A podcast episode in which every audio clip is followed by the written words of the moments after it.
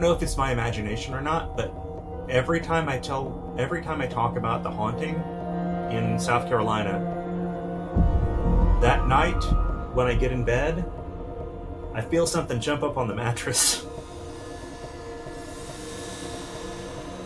You are listening to Terra Signals, presented by Normal Paranormal. I am your host, Justin Bamforth.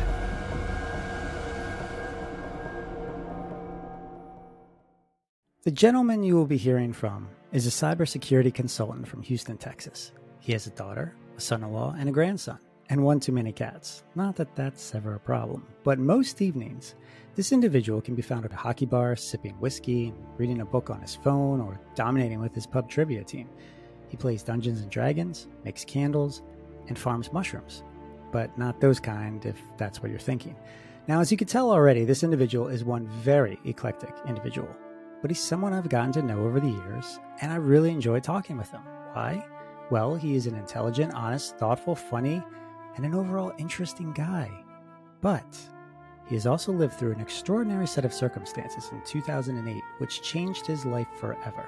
And it was after that incident that I chronicled in my book, The Spectrum, which is how I initially contacted Lawrence Miller. Now, Lawrence Miller is not his real name, it's a pseudonym he provided for the book.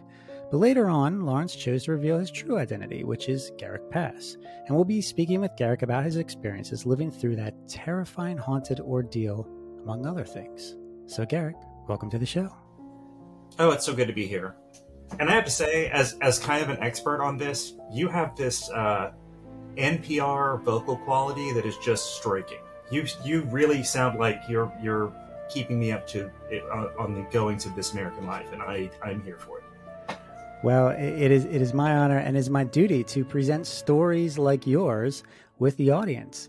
You know, there's a lot of people out there I think that will be able to resonate with your tale, with your experiences, and what you've learned about it. You know, that's the most important part. You know, you've you've you've grown from this. You didn't let it destroy you. You actually became stronger as a result of it. It's an ongoing journey, really. Um, but yeah, I'm I'm thrilled to be here, and I love telling the story. I have only told it entirely, you know, probably fewer than ten times, and I think two or three times was was to you. So uh, the rest were in therapy. So, um, but bits and pieces come out at the pub occasionally and with good friends. Uh, but as for the whole thing, you know, this is this is where it's going to happen. Let's start off at the beginning of how you and I first connected. Do you remember that? Was it over Twitter? Yeah, yeah. I just set up my website, Normal Paranormal, and I remember putting a call out there on the internet for people to submit articles if, if they wanted. And you were one of those people. I did that, yes. Mm-hmm. It's been so long. And we've interacted so many times since then, I forgot exactly how it was started. Yeah, you sent me an article about the dangers of living in a haunted house, which when I read it, I found it extremely fascinating. But there weren't many details included in that original story. Yet I had this inkling, uh, an inkling suspicion that there was a lot more to your story. And so I asked, and you agreed to share it with me one night. And you were rather reluctant at first, and I can understand why. But, you know, you were reliving all of those moments as you were sharing them. Yeah. And I do remember that. And, uh, you know, the whole the process started when I started, you know, seeing things in the house. I lived there with my, my ex-wife and my daughter. Uh, and my daughter was tweenish. Um, but uh, and and some cats, uh, some other cats. But uh, I started seeing things and really just thought I was going insane. So um, uh, didn't have any any real experience with the paranormal leading up to that. I mean, I liked horror movies much as the next guy.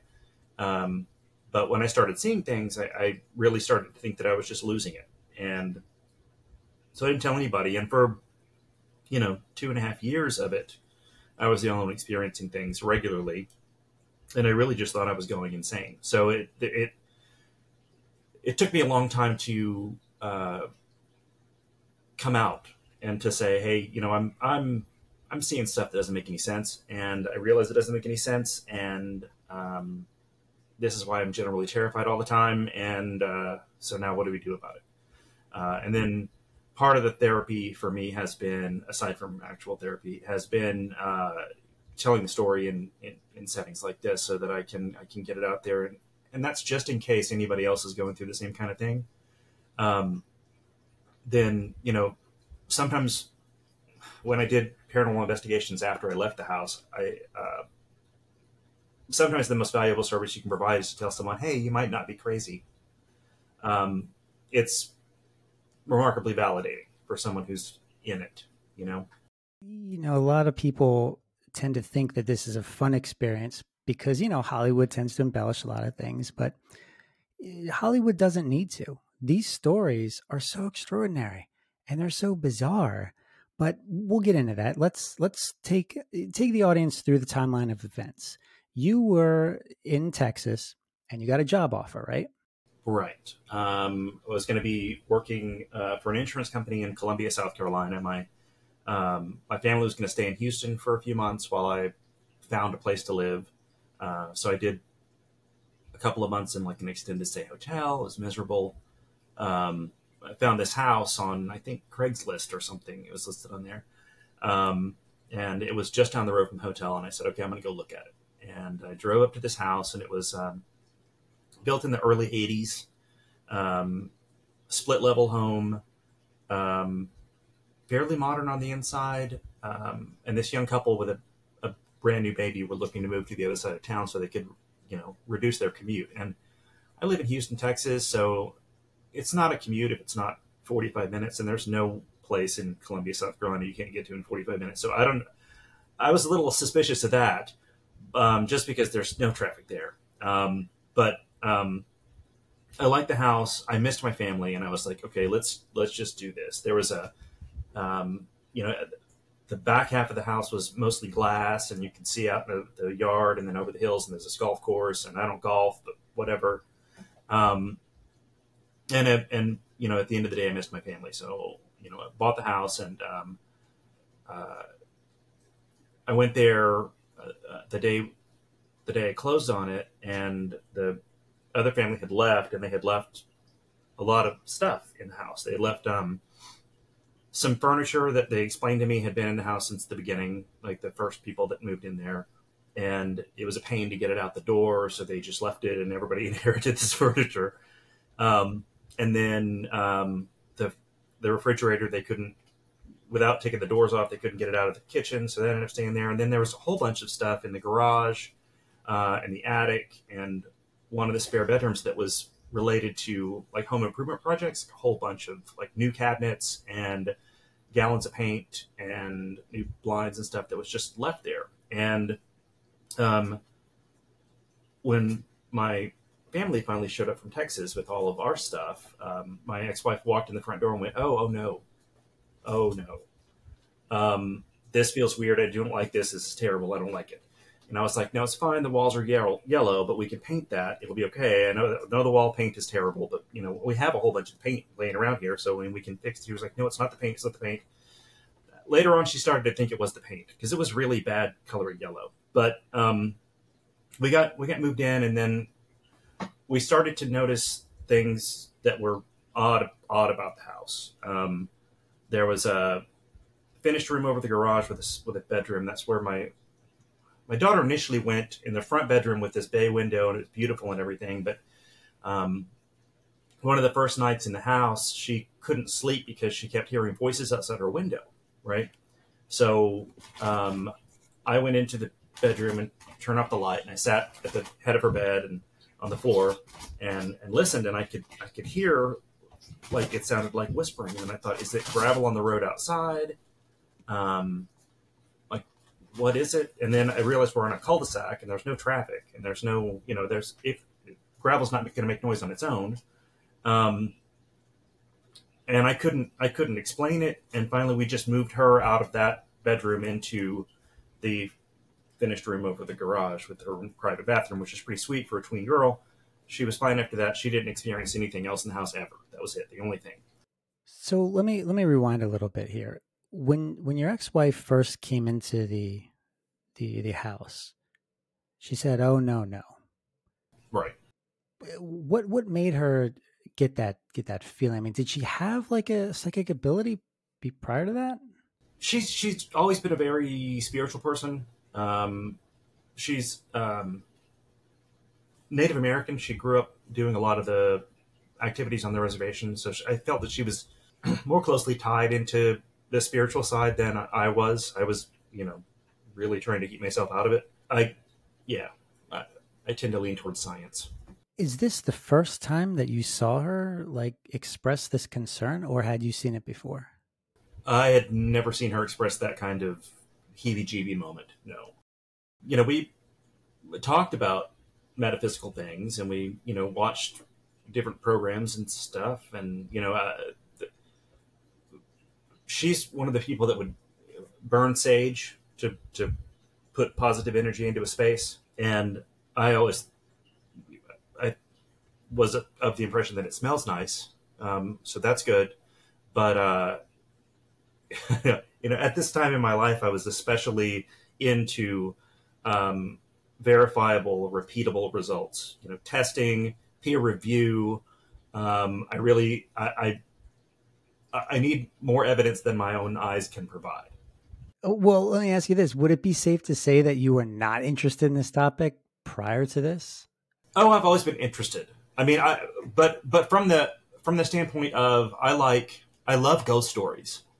I love um, I love any story going back sociologically that, that we have told each other around a campfire. I think it's the um, the bed of human interaction. I think that that that's where all of our interactions with each other start is with those tribal stories that we tell each other to make ourselves feel better to explain this weird stupid world we live in um, so since I was a kid, I've liked mythology and folklore and, like I said, ghost stories, vampire legends, um, all of that stuff. But from the framework of this is the way that primitive people explained weird stuff to each other.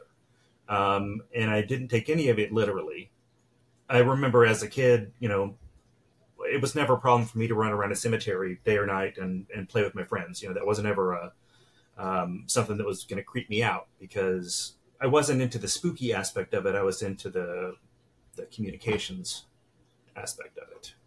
So, apart from your daughter experiencing some, you know, some strange stuff, those first few days, they weren't really like nothing jumped out at you, right? As like obvious, like, hey, there's something wrong here.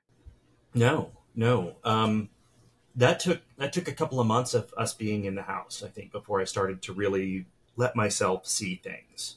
Um, and and it started with the occasional shadowy figure in the hallway. There, there was a an L-shaped hallway that went from the front door uh, and then around and then back to the master bedroom. And um, the room where my daughter heard the voices was on this corner, and go like this. And this hallway, there's a little bathroom here, a little guest bath, and then the front door. And this hallway got no sunlight. There was no way we could light it. Right there, you had to turn on a light, and even then, it would be at an angle, and you couldn't ever fully light this hallway that had the washer and dryer in it.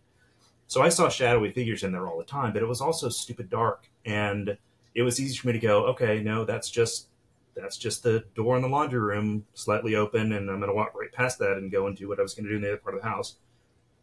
And that went on a little while, and then they started to get a little more vivid. And I guess it's um, uh, it's almost like they, they, were trying to get my attention um, because then there were there were more than one, and I would see them in the hallway, and then for um, after a couple of months, there was this. Um, I, I could sit in the living room, and and there was this guy that would walk from that dark hallway across the atrium into the um, uh, towards the garage, and he was not spectral at all. That, but he was a guy, and he was wearing a, a white sleeveless shirt and some type of uniform pants with a stripe down the leg. And every day around sunset, he would walk right through there. And I was the only one to see him. Occasionally, we saw the corner of my eye. Occasionally, he would just walk through. You know, um, didn't make a noise. Never did anything except pass through there. But you know, I I went and looked in the garage multiple times before I finally gave up. And like, I'm not going to find this guy.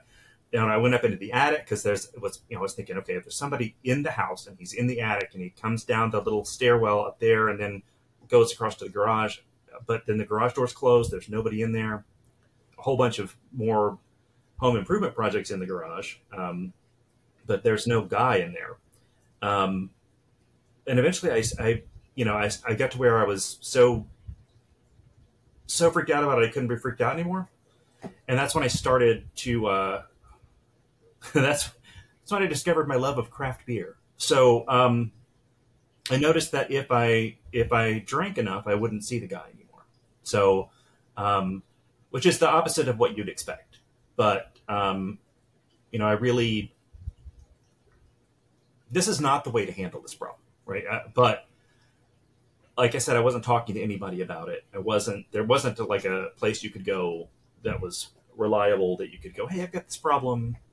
Please consider me not crazy. And it's better now, but it but still not great. Yeah, um, I, I would drink and then I would see less things. When you first saw this guy, your very first impression of this guy, did you think somebody? Did you think it was a home invasion at this point?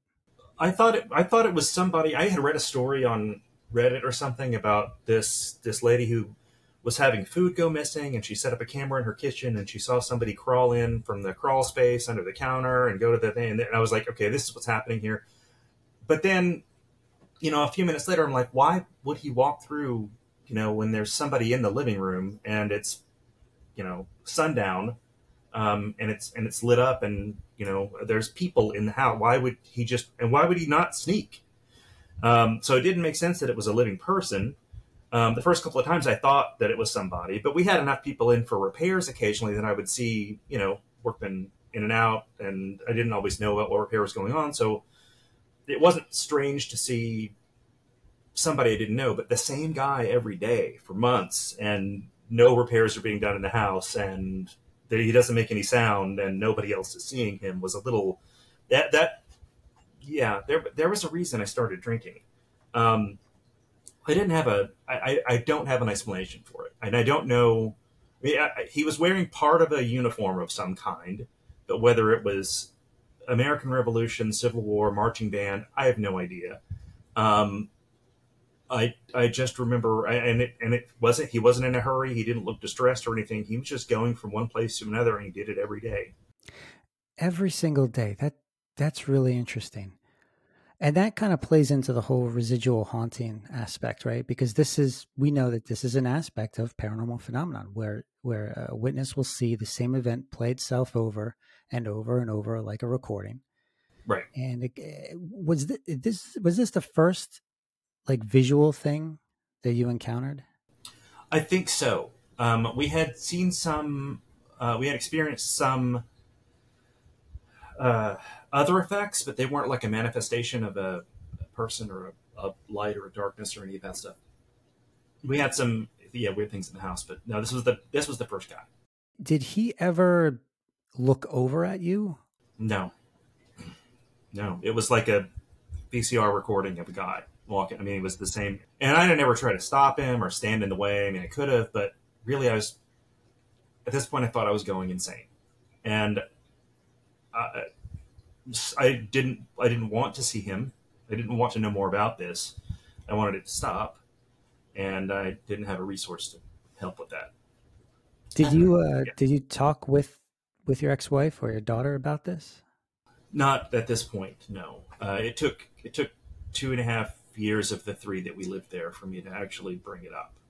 Um, wow. Which is, um, I mean, it wasn't fun for me, but I, I really, I have to tell you and the listeners, this is not the way to handle it. You've really got to let someone know, um, because it ended up doing a lot of damage to me and to my marriage and to my family and uh, to my liver. Uh, so, I, you know, I, I would not recommend denial as a haunting mitigation strategy. We know that there are diabolical forces at play some some situations, not all. Right. And one of the MOs from these diabolical forces is to basically make you seem like you're going crazy, to push you over the edge, to ultimately destroy yourself. And to isolate you from your family. Yes, right. And so you're seeing little signs. Again, looking back on hindsight, this is kind of a little bit there's a little bit more clarity here but in the moment you're not thinking this right? You're thinking you're losing your mind like you said. Yeah that's that was my thought. Uh, it made a lot it made a lot more sense to me than than hey there's ghosts in the house you know? Um, and honestly it still makes more sense to me than hey there's ghosts in the house. And i've seen some haunted things. So um, because after i left the house i got you know i got angry. And I and I wanted to know, you know, at this point, okay, let's let's find that repeatable, verifiable, you know, bit of evidence that proves I'm not crazy, or let me let me work at it until I know that I am. Um, so so I did some paranormal investigation after after the house, but um, there I didn't do a lot. No. Once you realized that drinking was kind of making these problems go away, all should be well, right? I mean, you shouldn't be experiencing anything else. You'd think, but um, you you can't be drunk all the time, um, and that's the problem. Uh, there were whole whole parts of the workday when I was required to be sober. So, um, and when I started working from home, uh, that was when that was when I started seeing seeing more things. And and when I say my daughter never experienced anything else, my my ex wife didn't for a long time. They experienced other aspects of this. For instance, um, that guest bathroom right by the front door uh, was always sticky, and no one ever used that bathroom. So, and and we would mop it and scrub it and clean everything, and it was always slightly. Every surface in there was slightly tacky, like you could, you know, touch it and, and it would come back with a little poppy noise, and it wasn't dirty, or, but everything was sticky, right? And then um, uh, in the kitchen, the kitchen tile was the same way, but that tile was probably installed in the 80s when they put in the linoleum or whatever. We need a new tile anyway. And then um, the little valve behind their fridge in the wall that feeds the ice maker broke. It's like a dollar sixty cent part or whatever. It broke and flooded the underflooring. So the insurance had to replace the tile, um, which they did with brand new laminate, which was also always sticky. And there was no reason for after we replaced the floor, it was always just slightly sticky. Um, and we lost um, a lot of electronics. Uh, we lost the TV, um, three or four um, DVD players, a couple of wireless routers, one from the cable company they were very upset about. Um, and when they had electricians in to look at it all the time because it looked like there was a power surge, and um, they had at one the electrician came in and he used that little you know EMF detector or whatever wire tracer to trace the along the the floorboard to see where the wiring was and everything because we were having a weird power draw at the at the house. Like every every 10 minutes there was this a massive amount of power that was pulled from the street to the house and occasionally that was frying out a bit of electronics or whatever. Um, so he's tracing the wire and everything and he and you know how they, they run from the plugs and there's like a and I'm not an electrician, but the, the wire comes into the room, it goes to the plug, and then it goes around and then to the next plug, and then around to the next plug, and it's pretty much pretty straight line, right? Well, in in that room that my daughter had been in initially with the bay window up front, the opposite wall from that window had two plugs, and the and the wire ran up in a big loop inside the wall for no reason. It's like a waste of copper for one thing, and also there's no point in that.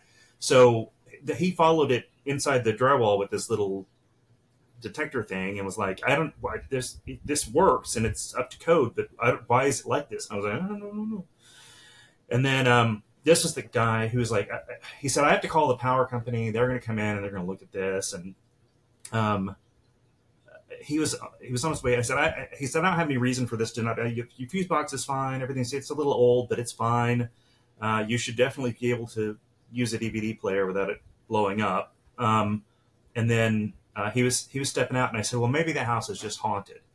And he turned, he spun, and put his foot in in the door and stopped it from closing, and said, "No, I watch a lot of ghost TV, and this place is definitely haunted." And then he left, and um, I was like, "Well, uh, nobody nobody saw that." Um, then the power company came out, right? And um, they they because This guy was working the stuff inside the house, and they were working from the street to the house. And the, there's a little box. Man, I wish I knew that. I should have looked at the terms before I was telling this. Anyways, a little box that goes from the the wire at the street to the wire to the house, and there's a junction, right? And um, so they open this thing up uh, there at the curb, and there's like four or five guys crowding around this hole and everything. And I go over and look at it, and, and they're like, okay, this is not appropriate. There's a this may be the problem, right? Um, between the the street and the house, there wasn't a a fuse or a block. There was a stack of washers, like um, that had had arc welded themselves together. So it was a solid piece of metal, but like you can't you're not really supposed to wire using a stack of washers. They're like they'll do this temporarily, but then it's supposed to replace something that's been there for a long time. And no, we're going to replace it; it'll all be fine and everything. And he said, "Let's try and figure out what it is in your house that's drawing this power every ten minutes." So we go room by room. Um, they're like, "Turn off, you know, this this breaker." I'll turn off the power in one room, and um, then you know wait ten minutes, and then there's another there's another power surge. So they're like, okay, turn that back on, turn it back, turn this one off, and then you know, ten minutes. so we go through this for like over an hour. Every time we turn it off, there's still a power draw from somewhere, and he's like, okay, just turn off the master breaker. We're going to replace this thing, and then this block, and then you know we'll send out somebody to look at something. They never send anybody out, but anyways, ten minutes with the master breaker shut, the house still draws power and they're like, why would it do that? There's nothing, there's not a, a, single spark in that house right now.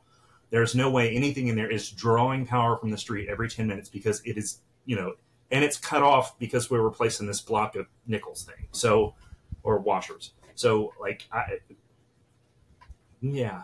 Um, that's another one that, that me and the ex-wife kind of just glossed over and we're like, okay, well, there, this is one of those things we can't do anything about, so we're going to not think about it anymore. And again, um, ladies and gentlemen, don't do this. That's um, please learn from my mistake. This is not how we handle this situation. I don't know what the actual answer is. I just know that's not it. that is remarkable to to have professionals out at the house yeah. Measuring for electricity and there's no electricity and yet they're still measuring it like my goodness. No, it's and, and, that was the first guy that was like, "Hey, maybe your house is on it and I was like, "Okay, I'd been thinking that, but I had never said the word out loud."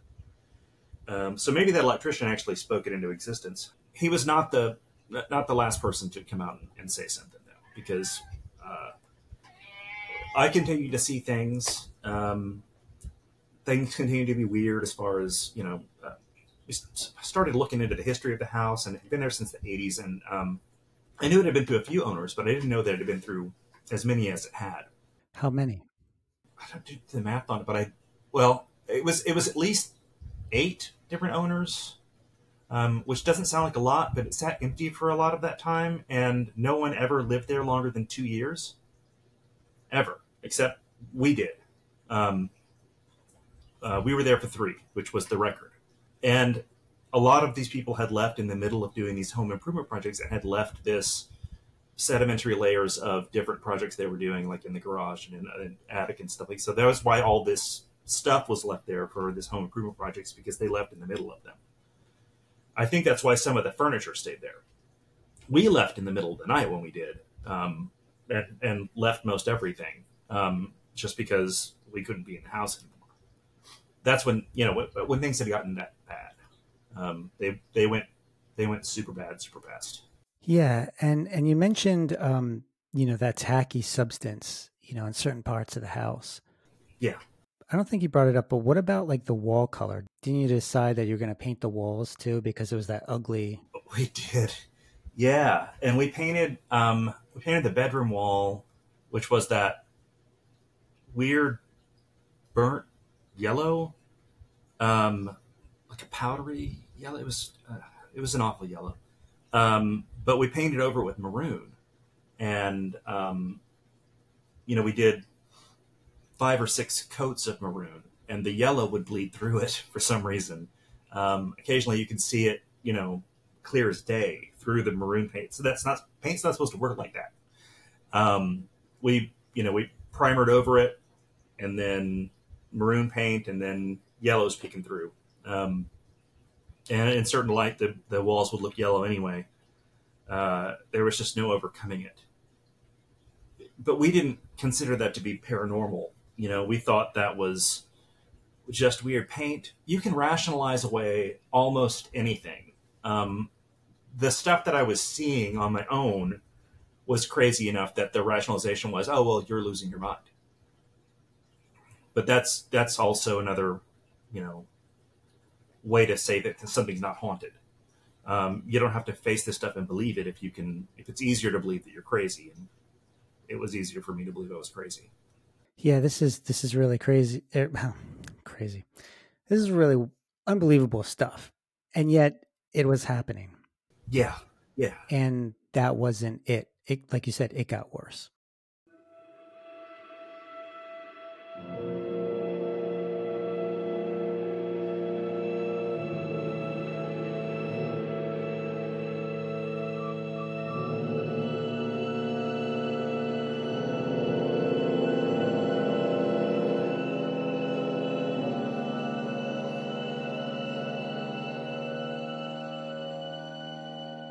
I was I was still drinking, um, but I don't know if it lends the story any credibility. I wasn't seeing or experiencing anything when I was drinking. It was only when I was sober. Um, so, well, I mean, if it was happening when I was drunk, maybe I should have noticed. I don't know.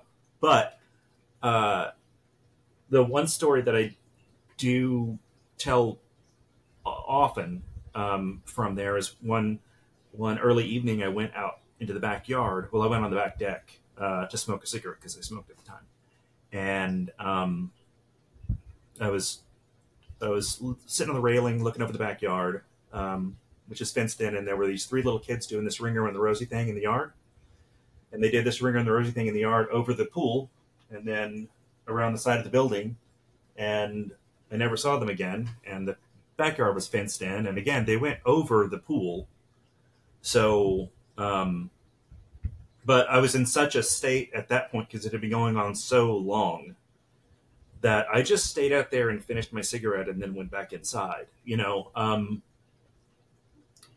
I think something was trying to get my attention, uh, and I was being really stubborn at trying to not validate it like that. So, um, and, and that was dumb that that was really dumb. I mean, we had we had pets just die. Um, really? When yeah, we lost like two cats just for no reason. Totally healthy cats that just die. And then there was the thing with the spiders. Um, when they came in, when the subfloor flooded and they had to replace the kitchen flooring and everything, they went under there to replace that line. And the plumber went in. He opened the the thing to the the crawl space under the house, and the little wooden door. And then he closed it again and then said, Hey, you have to have an exterminator out to spray under here because there are tens of thousands of uh, what's the spider? Brown recluse. There were like tens of thousands of them on every corner of the rafters under the house and everything. And those are solitary spiders, right? That's why they call them recluses. They don't nest up and they don't come together in tens of thousands of them. So they had to tent the whole underneath the house and, and spray before a plumber could get in there safely and, and do anything. But there were, I, mean, I looked and there were, there were webs in every corner. They aren't even really web building spiders. They just kind of, you know, little tiny triangles of, and then each one of them had a, you know, venomous spider in it. And, uh, ugh, ugh, I'm not a spider guy. Um, yeah. But to know we were living over, over thousands of them was a lot. Oh my gosh and that kind of stuff just just kept happening. And you know, I, I keep you know remembering different little things that I you know would see in flashes, and you know, eventually, uh, eventually, all of this became actually dark, and we st- I started to see worse things.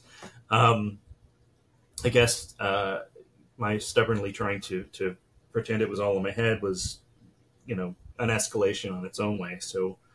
Uh, started to see these these little beings around around the house, um, different places. They were always um, watching me, but uh, there were you know four or five different ones that I saw pretty regularly.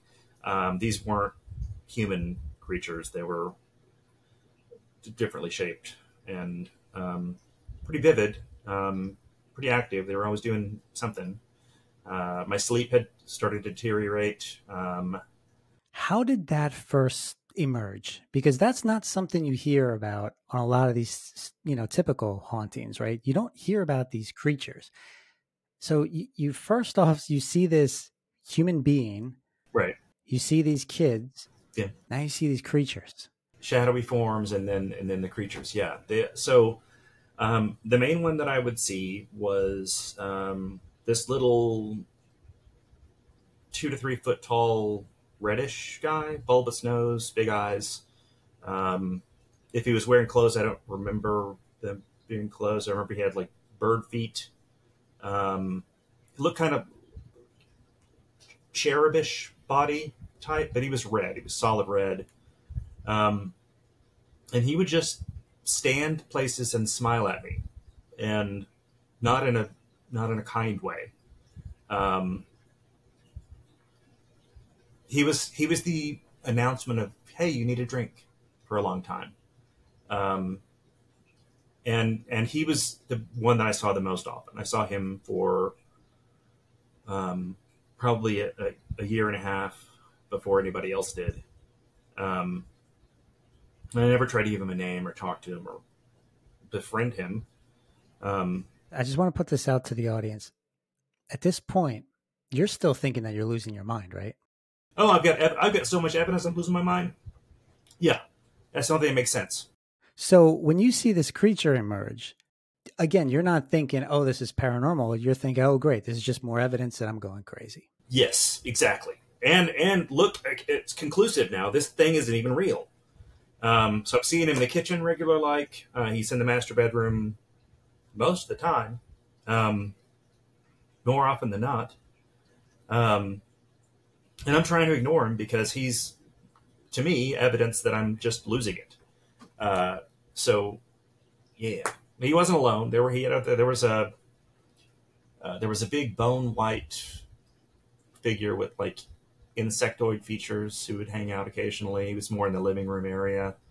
Um, this little green guy. About how tall were these creatures? So the red one was two, two to three feet. Um, the, the the big bone colored bug creature was seven and a half, eight feet. Really? Whoa. Green guy was about four feet, and I didn't see them that often. Uh, my ex-wife ended up seeing them more often than I did. Uh, the red guy seemed to really concentrate on me, but um, yeah, that um, was a really that was a really dark time. I mean, I, I could I could talk about the the soldier that would march in front of my door, and I could you know I could make jokes about that. I could talk about the kids in the backyard. I only saw them that one time, but um, that's kind of it's kind of creepy. It gives me chills to think about. But I saw it and then hung out for a little while to see if it would happen again. Shadow figures, everybody sees those. Uh, these things were, you know, just just just messing with me, you know, and um, and, it was I had to actively ignore in order to to just get get through. Yeah, and even just hearing your story now and seeing your reaction, I mean, folks, this is someone who who really lived through this, and I can tell you're still you still have that part in your mind where you're still in disbelief. Did this really happen? Exactly. Yeah. Yeah. Um, it's it's hard for me to talk about it. It's, you know, a lot of the times, um, if it comes up, I'm like, okay, hey, if you need to know the story, I don't want to talk about it, but here's a book. And I'll hand them the Spectrum. See if you can guess which chapter I'm in, because um, the story's in there. Um, if you get questions, come back to me. I'll, I'll address them. But you know, this story is real hard for me to tell because I, I, in telling it, feel as crazy as I felt back then. Um, and I'm not saying I'm not crazy. I've got my own share of crazy, but I do think that this was not part of. This is not a symptom of that. And it took me a long time to find a therapist, right? Because usually um, I would go and they'd be, okay, well, some mild psychosis. We'll address that with, no, no, no, hang on. Why don't we pretend for the next 50 minutes that this actually happened to me? How do I recover from it? I ended up having to find a, a shrink that that specialized in PTSD. And they're like, okay, I don't doesn't matter what the event was. Let's just give you some some tools to cope with it, and then, you know, and here's a space where you can talk about it and how your day's going, and. And that's that's what I ended up needing. But man, letting it get that bad, I mean, it, it was it's it was so bad that I literally have you know, uh, so your your adrenal gland like pumps adrenaline into your system when you're scared, and that that widens your blood vessels and increases your heart rate and lets use oxygen more efficiently and all that kind of stuff. And then it also hits your amygdala in the brain, right? And the brain processes that as, hey, you should be afraid right now, right? So, um, when I finally had an MRI done, you know, a few years after leaving the house, the, the amygdala portions of my brain were entirely calcified. They've been firing nonstop for like three years. So there was there was nothing. They don't. They just don't pick up that anymore. I can still get startled. I can still, you know, I have social anxiety. I've got that kind of stuff. But for the actual creeping dread part of it, that doesn't. I, I'm burned out on that. I don't have that anymore. That's why that was one of the reasons I was really into ghost hunting after I left. Was because I could go and I could, you know, I could see is there something in here that's scarier than what I went through, and I've seen some scary shit, but it doesn't it doesn't process the same way anymore for me. And I don't know if it's if that's going to get better. Um, but it's it's caused me to have to think about everything, right? Because if you don't have basic fear functionality, then you're gonna you, you know there's a chance I could make a really horrific decision because it's not tempered by my unwillingness to to do something stupid dangerous. So I have to real like I have to think, okay, am I gonna walk downstairs and get a bottle of water today because you know I could injure myself. Is that a reasonable fear? No, it's not. I'll go get the water, and then um, you know, am I going to crawl into this cave um, alone after dark? That's probably a little scarier than I should be doing. So no, let's not do that. I have to, and I have the whole overthinking thing. But, I, you know, eh, so living in a haunted house for a long period of time can be transformative. Um, but a lot of it's not as not as fun as that haunted mansion ride. The way you're describing these creatures, yeah, it makes me think, especially like the the one that had kind of like um insect like features, and then this what do you call a green guy? Yeah. First thing that jumps into my mind is the alien entities. You know, I you know I there's a lot of similarities there. I I, I do think that whatever it was like whether it was extraplanar or extraterrestrial or infernal or whatever i think that it was the house was on its own profoundly haunted and these creatures were drawn to that um, and i don't know if they were powered by it or interested in it or if you know they were enjoying watching me spiral into insanity um, or not spiral and think i was spiraling into insanity whatever. It could be amusing. Um, I, I just, you know, I don't, I don't know. And since that was the breaking point for me of, okay, I've I actually lost it. Um, I may as well just try and see if I can get through life as a crazy person. That's when my ex-wife saw one of them.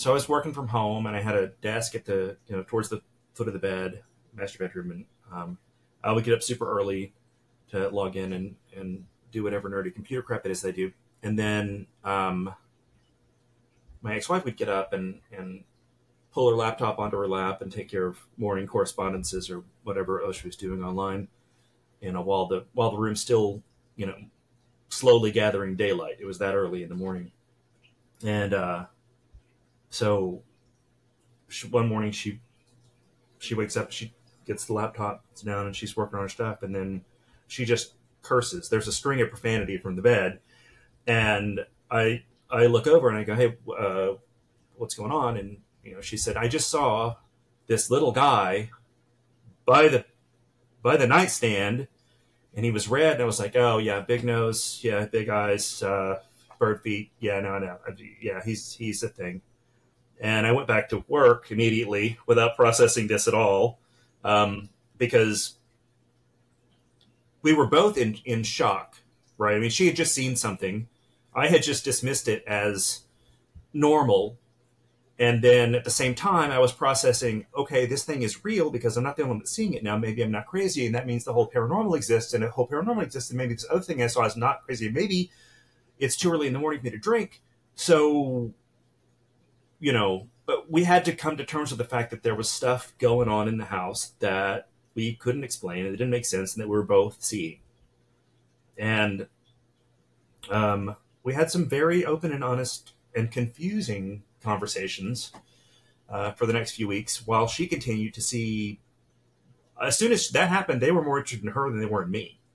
Um, and you know, she had me, she had me smudge the house, right?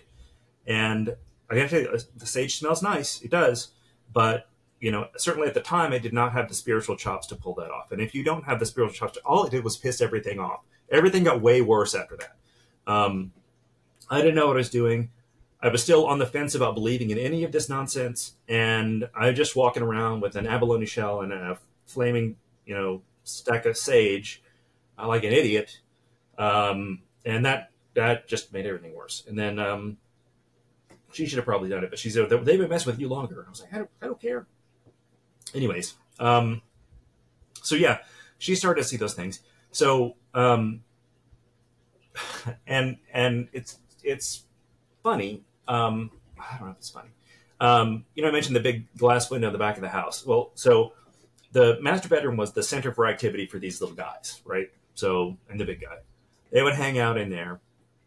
They would make noise. Sometimes we couldn't see them. Sometimes we'd hear them, you know. But um, uh, at night, we got into this pattern where we were trying to go to sleep, and there would be some kind of noise in the room, and you know, she's still coming to terms with, hey, this place is messed up and I don't know how to fix it. I was like, oh, just here, have a beer. Um, so when, you know, she would get up, finally, she'd lay there for 15, 20 minutes and be like, no, I can't do this. And she'd go into the living room and uh, turn on the TV and sit, sit on the sofa.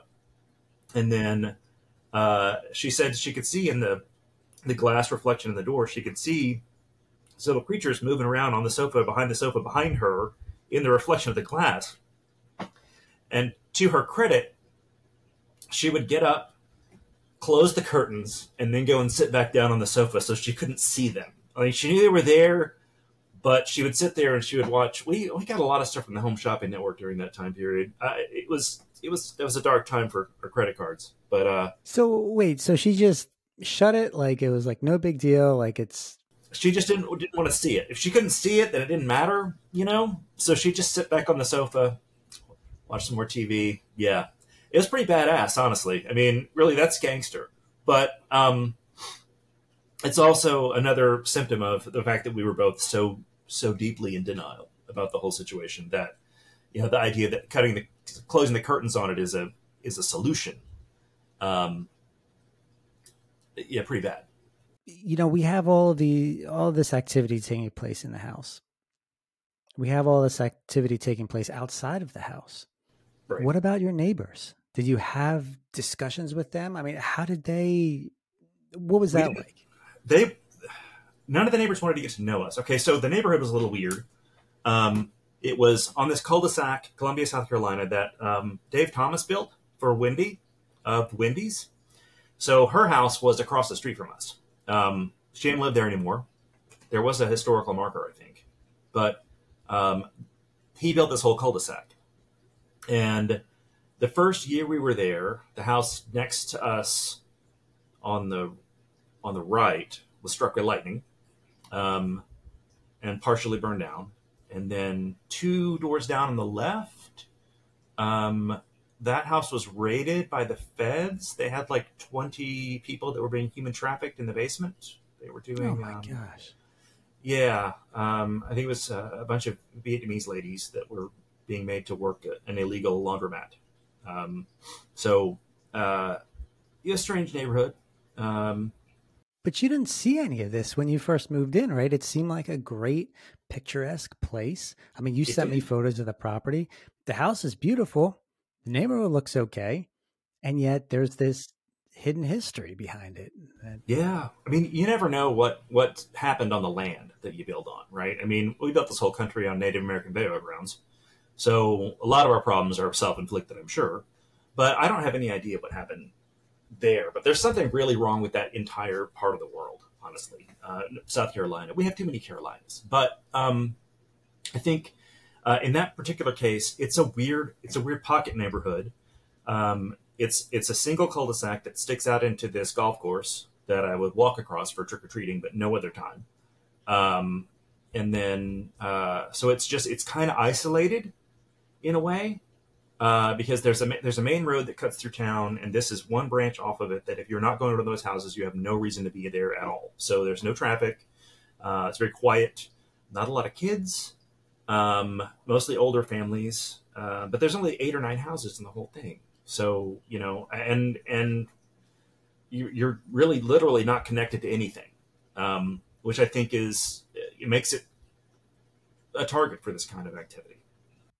But did you have any discussions with any of the neighbors about who lived there before? Because you mentioned there were unfinished projects in parts of the house, you know, uh, things that had been left behind, almost like people left in a hurry.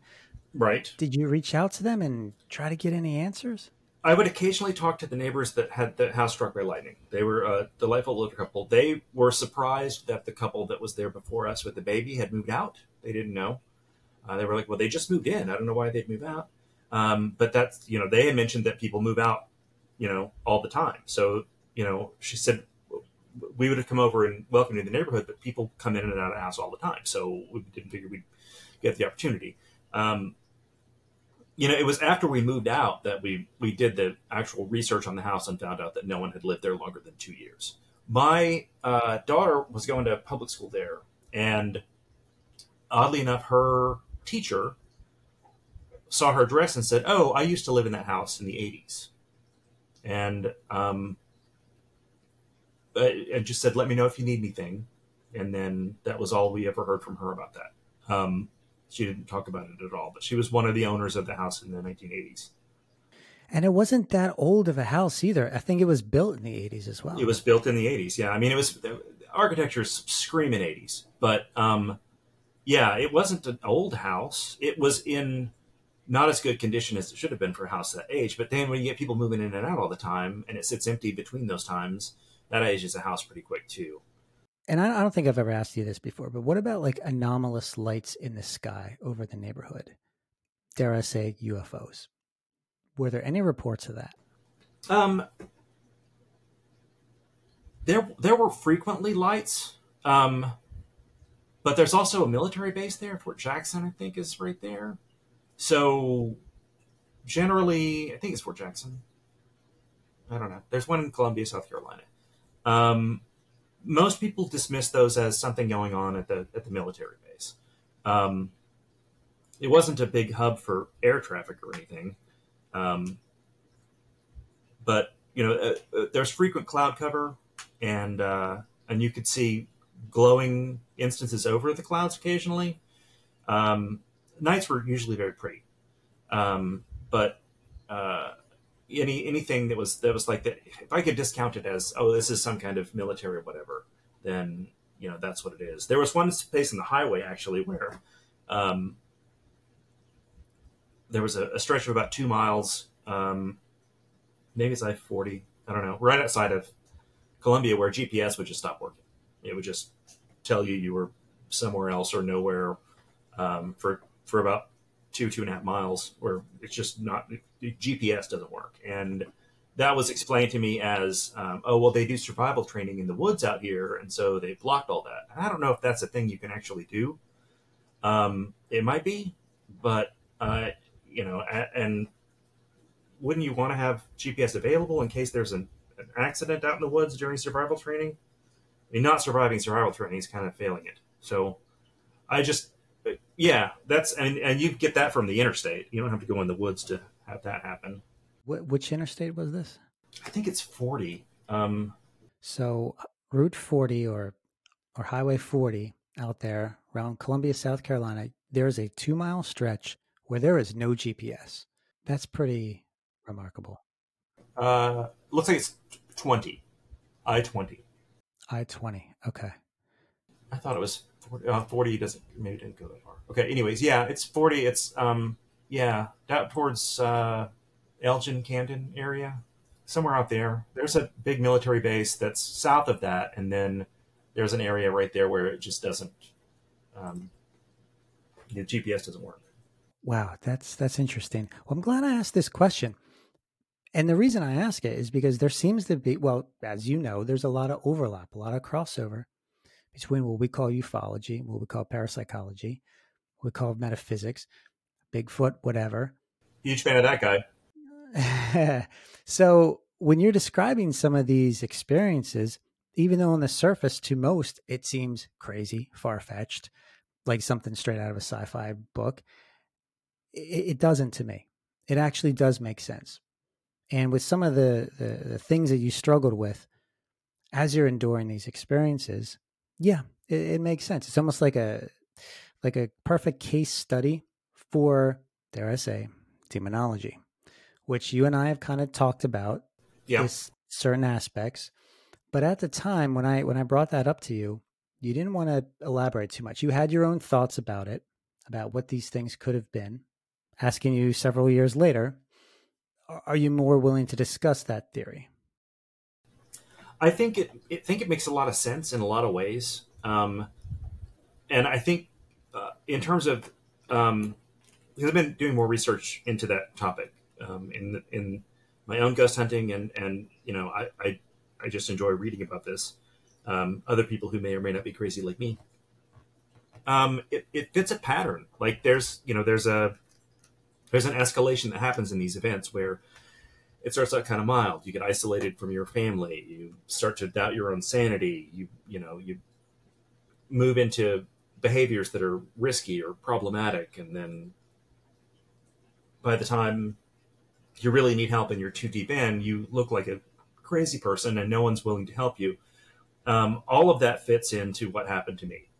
Um, now, what that means as far as like, is it a demon? Is it an alien? Is it you know? I I, I don't know. Um, but if that's whatever we're calling it, um, I feel like it's not Bigfoot because he would not do that. But um, Bigfoot's a good guy. Um, I just think um, it, there's there's yeah I've had I've had conversations with people in all walks of life about this, and um, you know my my Jewish friends are like, okay, well that looks like a you know a Torah a, a appropriate demon, right? That's you that's what they look like. And then um, you know we had a priest at the house after the saging didn't work. Yeah, we had a priest at the house, and the priest was like, "Hey, have you considered moving back to Texas?" It was just, you know, he. Um, there was a thing where he couldn't do an exorcism because we weren't Catholic, and then um, then we had a had a rabbi in, and that was real weird because he went to rabbinical school with the my rabbi from Texas, so they knew each other. And I was like, okay, well, maybe don't tell Rabbi Todd about this. Um, but he he said um, that there was definitely something wrong with the house. He didn't know what it was, but you know, it, at, as a Reformed Jew, we tend to lean away from the mysticism and, and move into more practices of faith and and and that kind of thing. Um, and and we're trying to get away from the whole medieval witchcrafty, you know, uh, all of that um, it's a bad look, and and people hate Jews enough. So you know, it was just it was too too much. So he couldn't do anything about it either. And I don't know that I've wanted someone to, to come in and, and do anything about it. But you know, the, the advice from both of them and from that early on electrician was, "Hey, move out." Um, and for a while, we were afraid that you know, because people talk about you know entities following you and things like that.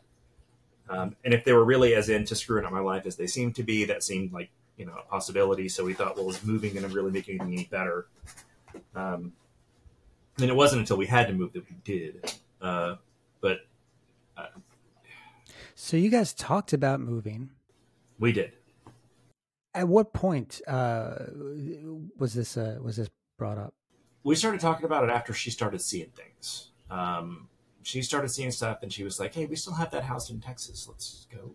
And uh, so, I was working remotely at the time uh, for a, a bank, um, and uh, I was like, "Okay, I, I'll go back to Texas. That's that's great." I, you know, I, we never really got traction in in South Carolina as far as a social group or anything like that. I still have some friends that I talk to, but you know, it's we didn't have an active social life there or anything.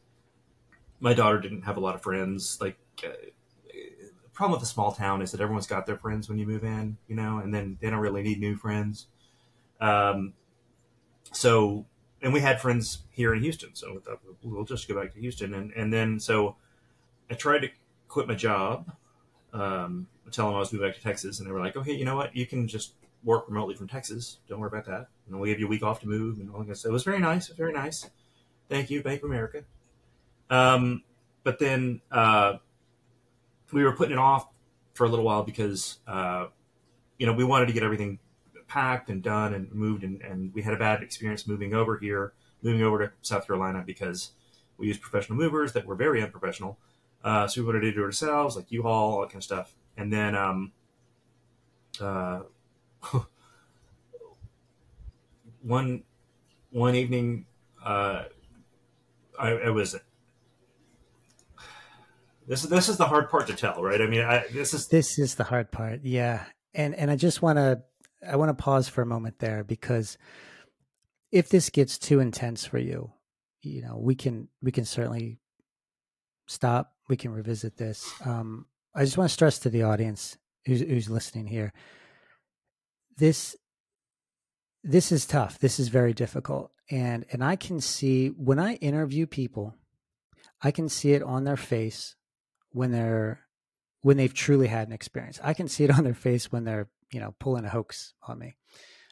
What happens is people get very emotional because they're reliving it. It- It's and it's it's hard to process because you're not just enduring it, you are surviving it. And in the case with you, Garrick, you were fighting for your life. I mean, this was a situation that had culminated to a point where you weren't sure if there was going to be another day, right? I mean, this Yeah. is this is a pretty Yeah, I- intense situation.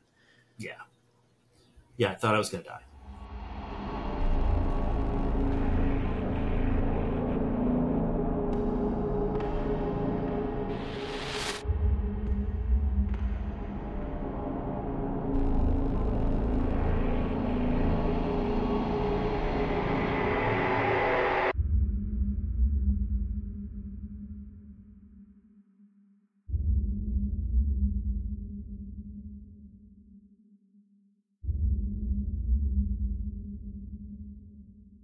Um, okay, so, um, and, and and when I tell the story again, my chest gets all tight and I get all tense and, and flitchy. Um, so I'm just get through it. Here's another thing that we can do too. Since this is not a live show, okay, we can also talk about something else and then I can take we can revisit this. I want I want to get through it. I want to get through it. Okay, All right. we're gonna muscle through this, listeners. All right, here we go. All right, here we go. All right, so it's typical evening. I'm I'm laying in bed. My ex-wife's next to me. There's 15 minutes of weird noises, and she goes, "Oh, screw this!" And she gets out of bed and she goes to the living room to do her thing with the curtains. Um, I'm laying in bed, and um, I'm listening to the room. I'm hearing this tick tick tick tick tick noise, and um, I'm trying to figure out what that is. Right? Is it the uh, is it the vents shifting? No, probably not. Tick tick tick tick tick. Is it um, maybe the chain from the blinds. No, there's no there's no breeze in here. It's not. I. Tick, tick, tick, tick, tick. Could it be something in the master bath, like a drip of water? No, because it's happening with a pause in the middle, and that doesn't make any sense. Tick tick tick tick tick. And I'm actively ignoring it, and then you know how if you've got a pet or a small child, I assume, and you're laying in bed and the, the animal gets on the bed and you can feel the mattress move. Yeah. Like you yeah. can feel a little depression. Okay. So I feel that, the foot of the bed. I think it's one of the cats. Thought it was a cat. Thought it was a cat. That's a welcoming experience, right? yeah. Yeah. Okay. I'm not going to be alone. We're going to figure this out together, girl. and then, um, and then something scrambles up my body and presses itself down on my face. And that's not typical cat behavior. And it does not feel or smell like cat. And it's pressed my face or my head down into the pillow and I can't breathe. And it's just latched itself onto my head. And I can't breathe. And I, I my arms are pinned to my side for a little while and I, I really, you know, I, I, I'm struggling. I can't move. Um, I finally get my right arm out um, and and I just start punching the thing, right? And and it was it was it was not a cat. Okay, it was it was there, right? Because first of all, it was there because if I, if it had not been there, I've been punching myself in the face multiple times. Secondly, it was not a cat because it was not hairy; it was scaly, and you know how when you pet a dog or a cat and you feel the ribs through the fur and everything. Every time I would punch, I would feel the ribs moving under that scaly skin, and I punched and punched and punched, and eventually it scrambled off the left side of the bed, went went somewhere else, and I sat up and and just screamed. Like I, I'm not ashamed to say I I just screamed. Um, and my ex-wife ran to the room and said, "What's going on?" And I I got out of bed. I was breathing hard. I you know I I had started to you know, my vision had started to go black around the edges. It was is that it was on my head that long. Um, and I, I staggered out onto that back patio and just smoked half a pack of cigarettes, um, sitting there trying to figure out what, you know, what, what now? I mean, this has escalated to the point where, you know, I, I could have been killed. Um, so we called the, the kid that, that mowed our lawn and got some of his friends to come over and load whatever they could into a U-Haul truck. And we left and we did not look back. Um, was it that was it that night that you packed up? We were gone two days from then. It was uh, we, we we stayed in the house two more days um, just to get just to get the U-Haul booked and to get everything in it. Okay, so how do you stay in a house for two more days after that? I mean, th- you know, those are that's two nights, right? There's uh, yeah no um, it was super dumb. Sleep. Um, I, I slept where I slept every night. Um, and part of it was I didn't want this thing to beat me. And part of it was just stupid stubbornness. And part of it was a continuing disbelief in the paranormal. Like, I really wanted this to not be a thing. I wanted it to not impact my life. I wanted it to not have, have massively changed, uprooted my family, caused all this trauma. You know, I wanted for that to not be the case. That didn't work out that way.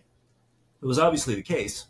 Um, but you know, it gave me two days where I could go, okay, this hasn't beaten me, and um, you know, looking back on it, it absolutely beat me. Um, that's it was never even a question. It was not much of a competition, honestly. I wasn't even playing most of the game, so. Um, in those two days, did anything else transpire? No, it was quiet. Nothing happened after that. I know looking back on it, you would think that that's foolish. But you know what? That may have been the smartest thing for you to do because you're kind of taking control of that situation. You're empowering yourself. You're yeah. putting, you know, some sort of, well, for lack of a better descriptor, some sort of positive energy back into what would otherwise have been a negative experience, right? If you had fled that night, it would have won. But you said no. I, I fought back finally. after That's right. you know three years. Fought back. Um, That's amazing. yeah, That's amazing. I think that takes a lot of courage, a lot of strength, and that just shows your character too. You are a survivor on many levels. So that was that was a remarkable. That's probably the best part of the whole story that you've told me. Well, that's a new angle on it that I hadn't considered before. So thank you for that. These talks we have, they're therapeutic, man. They are. well, that's what you know. uh, When I start up conversations with experiencers, I always tell them, as I've told you, it's not just one conversation where you tell me about your experience. It becomes a lifelong friendship, you know, and it's an ongoing conversation because there's different things we could think about as we learn more about the phenomenon and the mystery. We can talk about that, right? We can Right. we can process these things. You know, you're you'll never be alone again because I'm here for you. Other people listening to this show are here for you. You don't have to worry about that, you know. And that's that's why I love how the phenomenon kind of connects us together. It's a it's a weird support group, but it works. It is, yeah. And when we get into the negative aspects of these types of cases, one of the things that I've seen and that I've learned from how this stuff operates is it feeds on fear. So it's like the more you stand your ground and you say, look, I'm not going to let this beat me, Right. the more empowering it is for you. And you've you've proven that. I mean, because you were on the verge of death and yet you stayed in the house. That's and amazing. before that, I had become less able to be frightened by it.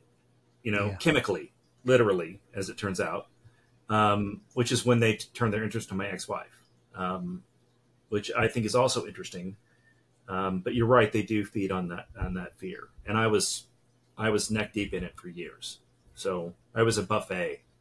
and the other aspect that is that is also very interesting is you know shifting shifting away from you was your daughter it didn't it seemed to have left her alone when you moved her to that to that other part of the house right Right, right. It did. And I don't know if that was because possibly that part of the house was not part of the original construction or um, it was just separated, you know, it was really off on its own. Um, so, yeah, she was okay. The cats, the cats that survived, spent most of their time in that room um, with her. So uh, they would occasionally come in they, they avoided the master bedroom most of the time because that was a hotbed of activity. But uh, yeah, that that seemed to be a sanctuary area.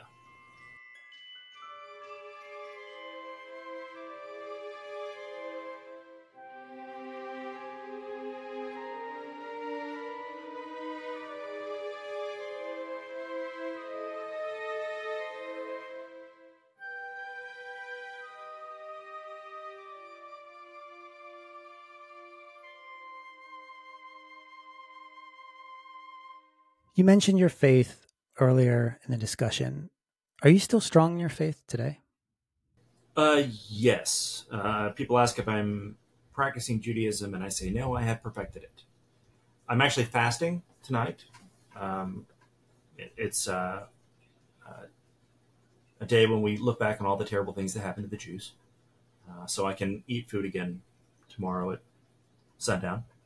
Um, but uh, yeah, no, I'm still practicing. Um, it got real weird for me to go to temple. Um, after the divorce because it was a place I went with my family and they weren't around anymore. So it was strange for me to go. And then we also had an issue where they traded out um, having um, off duty police officers at every service to having a private security firm at every service. And it became depressing that they needed to have either of those things at every service, um, which kind of distanced me from uh, the, the faith for a bit. Um, but I've been, you know, I, the pandemic opened up a lot of stuff. I did a lot of a lot more research, a lot more reconnection. Um, I looked into um, some of my own Irish history. I looked into, um, you know, I got really into that that mythology, that storytelling. Uh, traveled there a few times uh, with family. That's Uh, right you mentioned you went to ireland with your dad I did. I did. And for, for paranormal investigators, I, I have to tell you this hashtag life hack. um, when I would go to these these haunted pubs with my dad, because this is the first time my dad had ever been to a pub with me. Right, I was in my late forties. Right, my dad had never been to a pub with me, and I, I am good at pubs. I I can do a pub. Um, don't know anybody. I'm going to leave with half a dozen friends. You know, that's that's how you do it. Um, so my dad and I get off the plane uh, in Dublin, and we drive to Kilkenny, and then uh, we go to this this pub called the Field, and uh, it's it's me and my dad and the bartender, the only people in the building. And I'm like, okay, we're doing this. So you know, um, I know the quickest way to make friends in Ireland is to to order a shot of Jameson and a Guinness. They know they're like, okay, you get it. All right, there you go. Um, but I but if you ask the bartender, um, you don't ask him if the place is haunted. Um, that the life hack is ask him, hey, how haunted is this place? Uh-huh. And then you just assume it's haunted. And then then I'm hearing stories about silverware flying around and stuff upstairs, and you know, I, it was great. Every place we went, there was a ghost story. It was it was fantastic. And and then Dad did this gin and tonic tour of Ireland, which was, uh, really strange, but that's what they were doing. Um, so yeah, so he drank his way, and I got ghost stories the whole way, and then um, yeah. Um, the cute thing is when we got back a couple of weeks after we got back, I get this T-shirt in the mail from Dad, and it's the Field uh, pub on Patrick Street, Kilkenny, Ireland. It's got this little logo of a clock tower on it, and I was like, "This is awesome." Dad got this shirt, so I called Dad and I go, "Hey, Dad, I got the shirt. I love it." And he said, "Yeah, they don't actually sell T-shirts." So I went online and designed that one and had it custom printed. And I was like, "That's even better." That's amazing. That I love amazing. that. I wear that shirt all the time. yeah. Jeez. But then you also went back, right, with your mom. I went back with my mom yeah, so after my dad and I got back, the world ended, and uh, we couldn't go anywhere for a while. And then um, I went uh, last July to my uh, my niece's wedding, and my mom is at the table with us, and uh, she says, "So, um, you you took your dad to Ireland. When are you taking me?" And I was like, "Oh, oh, mom, I'll take you whenever." And she's like, "Book it." so, so, so I'm like, "Okay, I'll book it," and then, and then I get home and and Monday she emails me or she texts me. She goes, "Did you book it?" I'm like, "Oh, damn it! Okay, now I have to do this." So, so yeah, I booked it, and um, and mom and I didn't do the the pubs, right? We, I mean, we did, we did some pubs, uh, but mostly like I was like, "Okay, mom, I want to do this archaeological tour of Ireland." She's like, "Okay, I want to see all these ancient pagan sites. I want to see all the haunted. I want to see all the all, grisly, murderous, like whatever." I want to see all of the darkest parts of Ireland. She's like, let's do it. She's like, what size pants do you wear? And I tell her, and then like the next day, like a set of hiking pants show up, and I'm like, what's a hiking pant? But it's got it's got padded knees, and it's like this rip resistant material, and I'm like, I've got hiking pants now. She's serious about this. So, um, so we do. Um, uh, we we went to uh, land in Dublin. We did the, the standard touristy stuff in Dublin and then and then we just head into the wilderness, right? We went to the um, the the of um, and then um, we go to, and this is this is weird, but there's this place called um, uh, Roscommon, and it's it's this um, ancient um, royal festival site. Um, they didn't have a city there because they didn't have cities at the time. This is Iron Age stuff. Right? So this is a big mound. It's covered in sheep now, um, but it's they're trying to get it made a UNESCO World Heritage Site or whatever. So, um, and I know that I want to go there because, um, uh, you know, uh, uh, like a quarter mile from the top of that, there's this cave um, called Oweynagat, which is the cave of cats, and that's where the Morrigan lives, right? Ah, okay. Okay, so the Morrigan is this Irish goddess in the sense that they can have goddesses. It's not really. Uh, it's the, she's one of the two ethnic. Anyways, so she, um, druid. Um, she's uh, fierce feminist, protector of the home, but she's also the chooser of the slain. So, like, if there's a battle, she decides who lives, who dies. Um, so she gets kind of a bad rap, but you know, she's also like a psychopomp. So she's one that that ushers a spirit or a person or whatever from one world to another, and they've got a few. Um, usually, it's living and dead in this culture, but in that one, it's it's you know reality to Tir or whatever. Um, life to afterlife, the the whole thing. And she's she supposedly lives in this cave of cats, right? And uh, the story is that on October 31st, on Samhain, um, all the monsters from Tir uh, can come out of this cave and roam the countryside, and that's where people dress up so that they don't get taken, and that's where Halloween comes from. So the whole idea of this cave is that this is the this is the cave in the middle of Ireland where Halloween comes out of, right? And it came to the states, and we candied it up and, and made it adorable. But this was this was a time of year when people were terrified of the monsters that come out of this cave. So I'm like, I want to go to this cave. Um, and then I find this tour where you can not only go to the cave, you can go in the cave. And so um, I'm like, hey, mom, I, I booked it. We're going in the cave. And she's like, I'm not going in the cave. I was like, fine, okay. So I'm, I'm wearing my hiking pants. I'm going in this cave. I get this little LED headlamp thing. Um, I get plastic clothing that I can wear because it's supposed to be muddy in there. And um, we show up at this little tour guide place, and Daniel uh, Curley shows up, and he's supposed to be our tour guide. And I'm like, oh, this guy's drunk, but uh, he he was not. Um, I was mistaken. He was only Irish. And then uh, we pile into this little truck.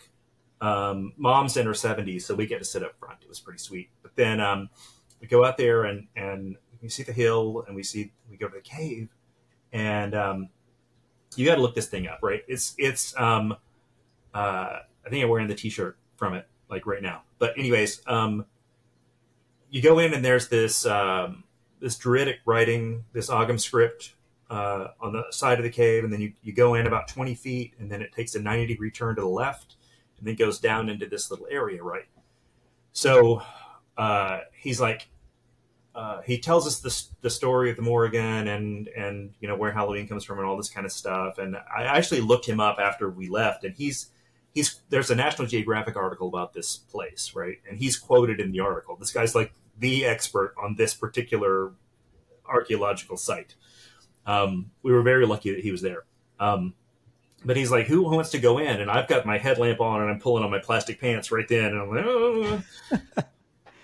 so, so we crawl because I, I, I had made this candle, right? Like I get like during the pandemic, you want to be on the side of the chooser of the slain. That's just, that's what you want to decide. So one of the first batches of candles I made was this like cinnamon and clove candle. It's black. It's got this raven skull on top of it, a little, little votive, right? And I'm like, okay, taking this into a cave I'm gonna leave that there. I didn't lose anybody in the pandemic. I got real lucky.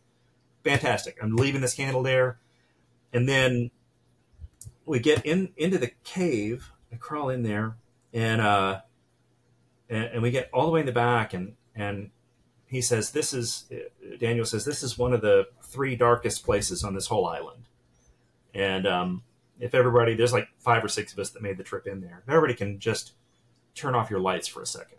You know, we turn off the lights and um, you can't see anything. You can hear the water dripping, but you can't see anything. Pitch just oh my goodness, beautiful pitch black. And he he explains that that back in the Iron Age they used to send uh, their like the royal children into this cave. Like they would send them in, and then the idea was you would come out transformed, right? You would go in a child, come out a man. It's one of those rites of passage kind of things. So sitting there in the dark. I'm like, I'm not sure that I believe that you know monsters and demons and whatever can crawl out of this hole once a year. But I understand why Iron Age people would believe that because it makes total sense while I'm in this cave. Like it really does. And then I decided that I'm not going to leave the candle in there because the whole point of it is the darkness, right? And leaving a source of light in there would be bad, right? That's the the beauty of it is how dark it is. So I still have that candle. Um, I have marked it so I don't accidentally burn it. But that's the cave that I took. That's the candle I took into the cave of cats and brought out with me. And I'm not going to say I don't feel I don't feel a little bit transformed for having done it myself, but I do recommend it. They they get like twenty two thousand visitors a year to this thing, and not all of them go in the hole.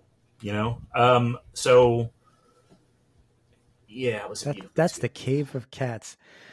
Wow, that now I see why you wanted to tell me about that. It was a beautiful metaphysical experience. That's that's amazing. Mom waited in the truck. she missed out. when you returned back to Houston, you joined the Houston Paranormal Research Group, right? I did. Have we talked about that before? You brought it up briefly. Okay. But you didn't go into much detail. I know that after your experience in South Carolina, you knew that there wasn't a, and correct me if I'm wrong, there wasn't really a support group there for you. That's correct. That's, and I wanted one, and I wanted one for other people. Um, and I wanted my own evidence of either my own insanity or the paranormal. So I Googled it and they came up. And it was a good group of people, really are. The first night, I mean, I had done, before then, I had done my own, like, hey, this hotel's haunted, let's go stay there kind of things. But this was my first organized with a group group. And uh, they aren't still active. But I remember the first case, they took us out to Katy, Texas. oh, well, I was corresponding over text with them about this thing. And my ex-wife comes over and looks at my phone and she says, "What are you looking at?" And I said, "Oh, this is the inner thigh of this high school girl." And she's like, "What?" And I said, "No, no, no. Look, there's a handprint. They want me to see the handprint because there's like something attacked her in her room." And, and she's like, "This is stop doing this." But um, yeah. Um, so yeah, there was this this 17, 18 year old girl who had who had handprints on her inner thighs from having something having grabbed her when she was in bed. Um, and the mother reached out and sent these photos, which were not obscene, except if you put that like this is the inner thigh of a high school girl. Um, otherwise, it's just a bruise. Um, but so we drive out there. It's my first, you know, official paranormal hunt, right? Um, I mean, I lived with them for a long time, and I did my own hotel nonsense. But uh, yeah, so I've got all this gear, right? Uh, the, the, EMF detectors, the laser thermometer, the voice recorders, multiple kinds. Um, you know, uh, the whole, you know, there's all the gear, right? So I can either get a fanny pack. So I'm thinking, I don't want a fanny pack. Like, I'm going to do that. And, but I want to look cool, like for this new paranormal group, because we've never got, really gotten together in real life. So I get on Amazon, I order this tactical assault vest, right? It's got all these pockets all over it. It's black. it's got like Velcro all over it. And I, I load it all with the gear and everything. And it, it looks, and I, I climb out of my, my little adorable car when I get to the place and, you know, everybody gets there at the same time. I climb out as I, I, pull on this tactical assault vest over my black t-shirt with my, my, cargo pants, and we go up to the door, and the the president of the paranormal group like knocks on the door, and the, and the mother answers the door, and then she only wants to talk to me because I look like I'm loaded for bear and a, and a serious professional. It's my very first hunt ever. So so I end up having most of the conversation with the mom, right? Um, and they were all fine with it they thought it was funny because I got all the information that they would normally get out of a, of a client in that kind of case or a victim. And, you know, it, it made her feel at ease that, you know, it looked like I was a professional, like ghost hunter. Like, so costuming is important, I guess is what I'm saying. But, um, and that was a pretty standard ghost hunt. The, the mother thought that uh, her, I mean, we asked, is there a boyfriend? God forbid, where's the father? And the father was overseas in, in the Middle East. He's an oil and gas guy. Um, and there was no boyfriend in the picture. And she said that something would come out of the closet and attack her. And so he, so the mother thought that it was the, um, the father's brother who, who drowned in Australia when they were children. And that was the, the ghost of the brother, the little girl's uncle was following them around. And I was like, that doesn't sound right at all. That doesn't, that there's a lot wrong with this. Um, why would you leave Australia other than spiders? Um, but uh, so we do the um, the call and answer thing, and you know the mother keeps asking, you know, talking like it's the, the uncle, right, the long dead uncle, um, and it's not it's not responding in a way that, that leads us to believe it's uncle. And then uh, finally, one of the, the ladies in the group asks, "Why are you why are you doing this to her? And you've been on these things where, you know, um, everybody's sitting in a, in a dark kid's bedroom at night playing this back right off the, the voice recorder to see if you can understand what it is that they're saying, right? And they, and they, and they play it back. Why are you doing this to this little girl? And, and the response when they play it is plain as day, right? I can, I can hear it. It's like, the, there's no distortion. I can just hear it. And everybody else in the room is like, I don't know, play it again. and they're like they play it like half a dozen times, and I'm like, come on, somebody, it's it's right there, and uh, and finally I have to. I have to say, okay, look, if I say what it is, play it again and tell me if I'm wrong. And they're like, oh, yeah, yeah, yeah, tell me what it is. And I say, it says, because she's hot. They play it back and they're like, oh my God, that's exactly what he said. And then the mom's like, that's so inappropriate. That's your niece. And I'm like, it's not the uncle. Um, it was, uh, that was a, a, an interesting experience. Uh, a couple of weeks later, the, the little girl left for college and, and it all stopped. Um, so uh, I don't know what that was. I was worried about the little sister for a little while, but it looks like that whatever it was just stopped. So it just the activity just ceased. It never.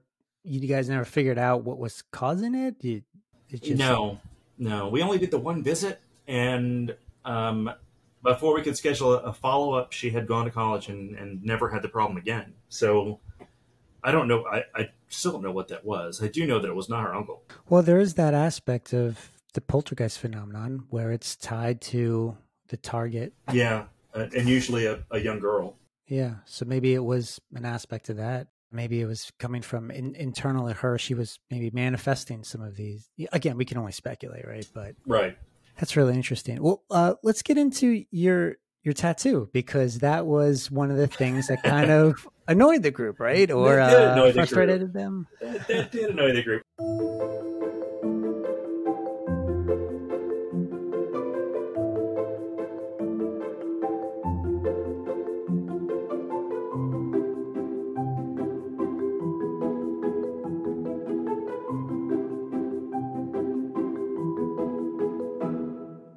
Okay, so there's a there's a ghost show on where they do this um, this investigation in this house in Mineral Wells, Texas, right?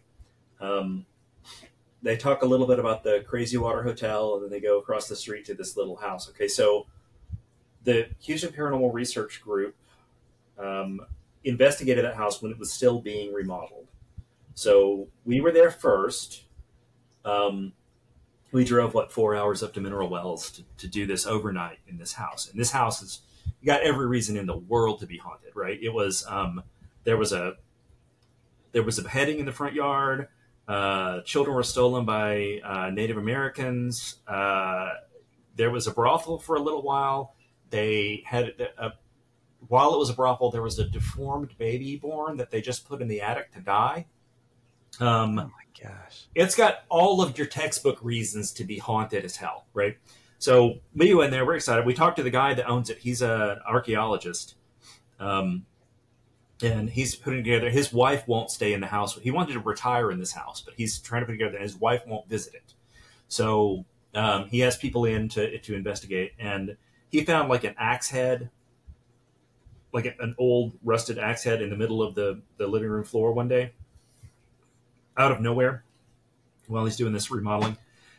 So we go there and um, I had gotten this um, as, as part of my healing process. I had gotten this Seal of Solomon tattoo on my chest, right? And it's for protection from the paranormal. And um, I, it was just therapeutic, I guess, for me to get that. Uh, to those who are not familiar with the Seal of Solomon, what is this?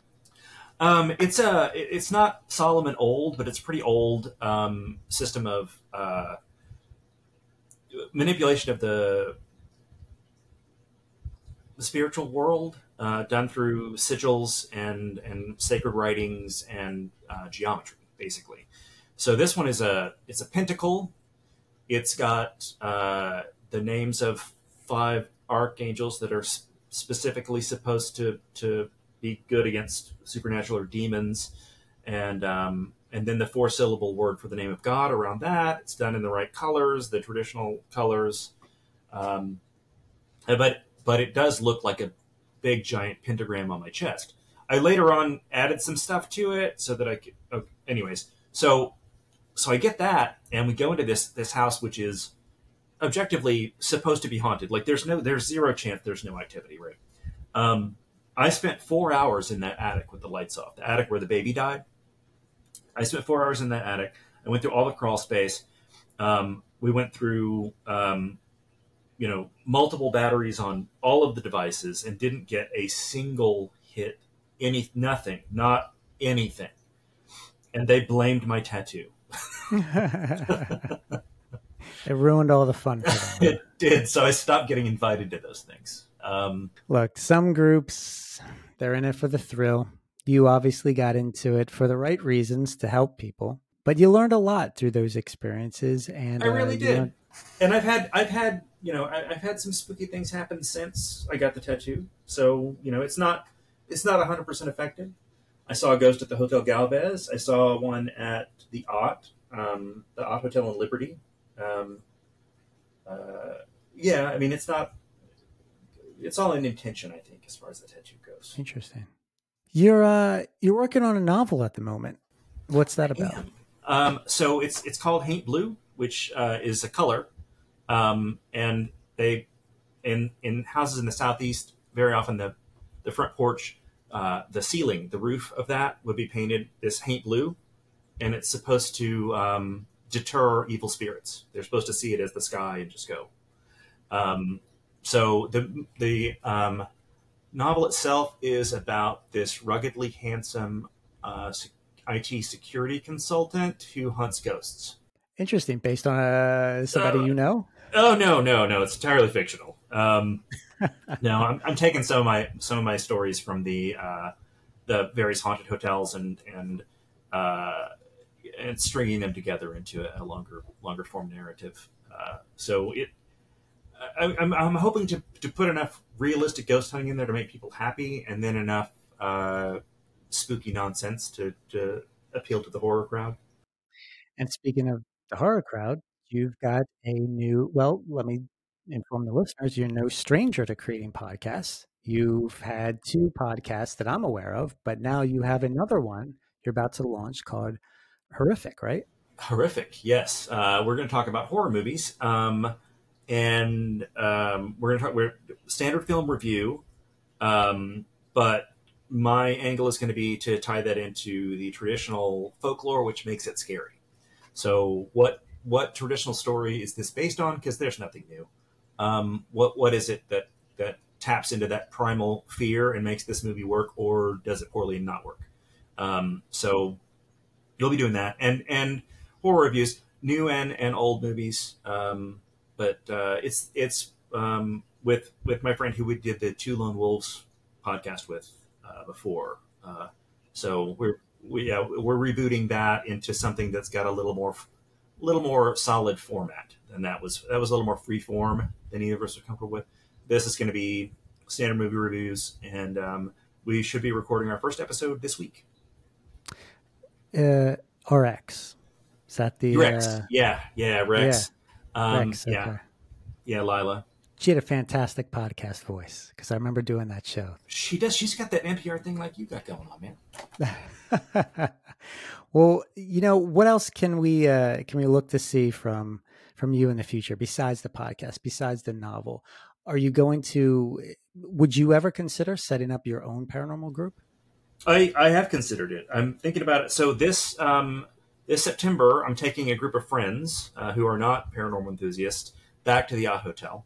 Uh, we're going to go to Tejas Barbecue first uh, because they have good barbecue, and because uh, the owner says that it's super haunted. They're going to let us stay there overnight if we want to to do an investigation.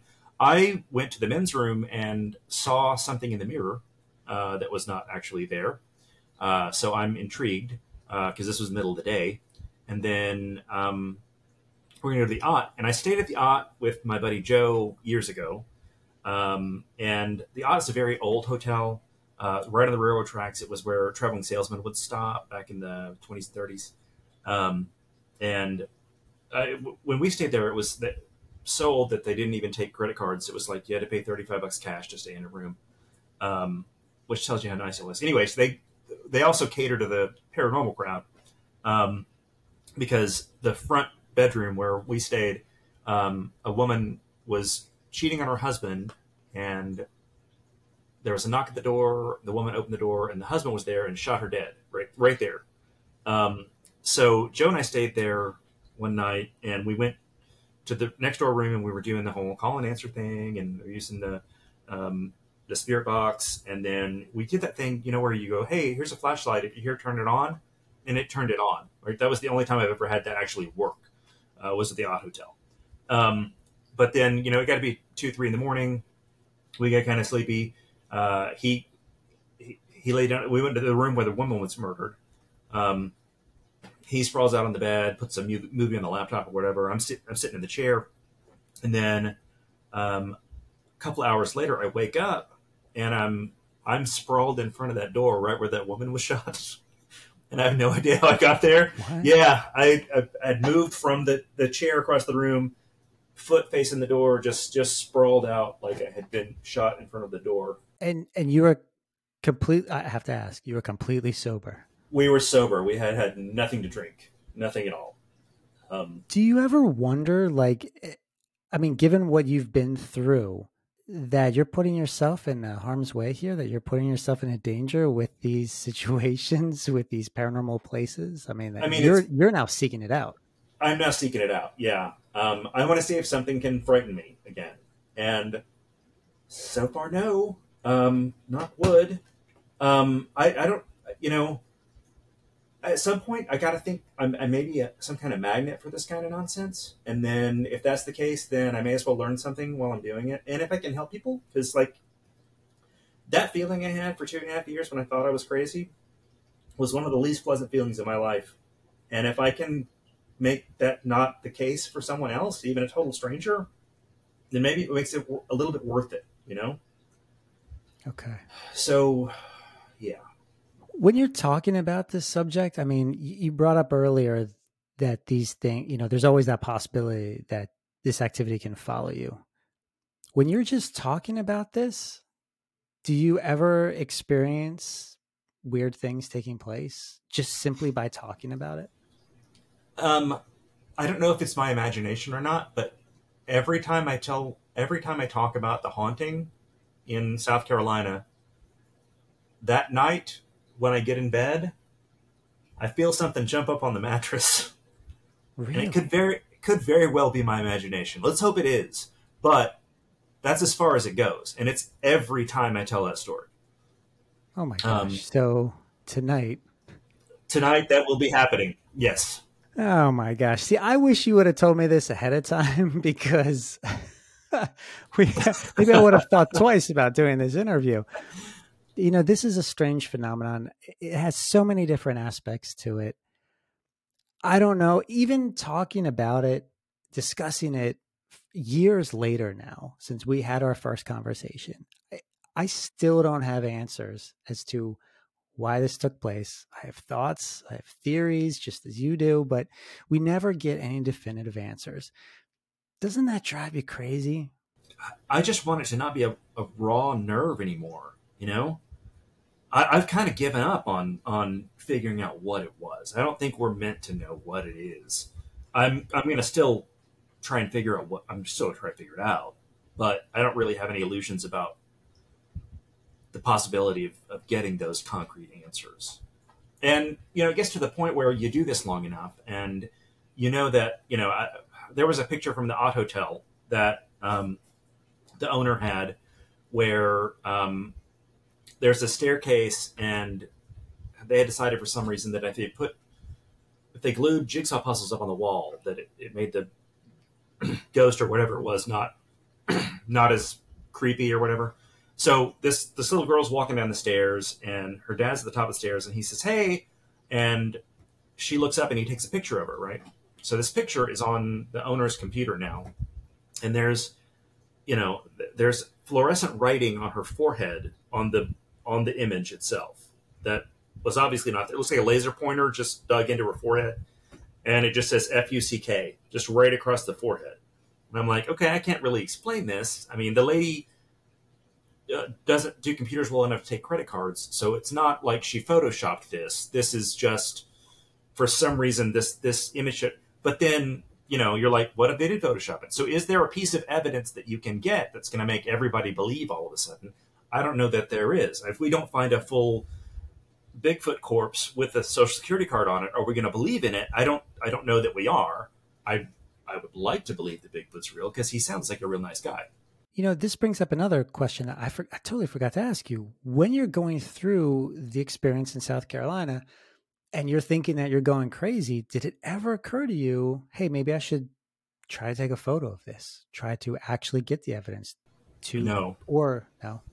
No, Oh. I, I I was out of that house when I got my first piece of paranormal equipment, and I did take you know I took a number of pictures in the house, um, just of things in the house. Um, I think I think I, I went through some of them years ago, and I think that there were a few orbs that showed up occasionally, but you know I tend to think those are generally dust.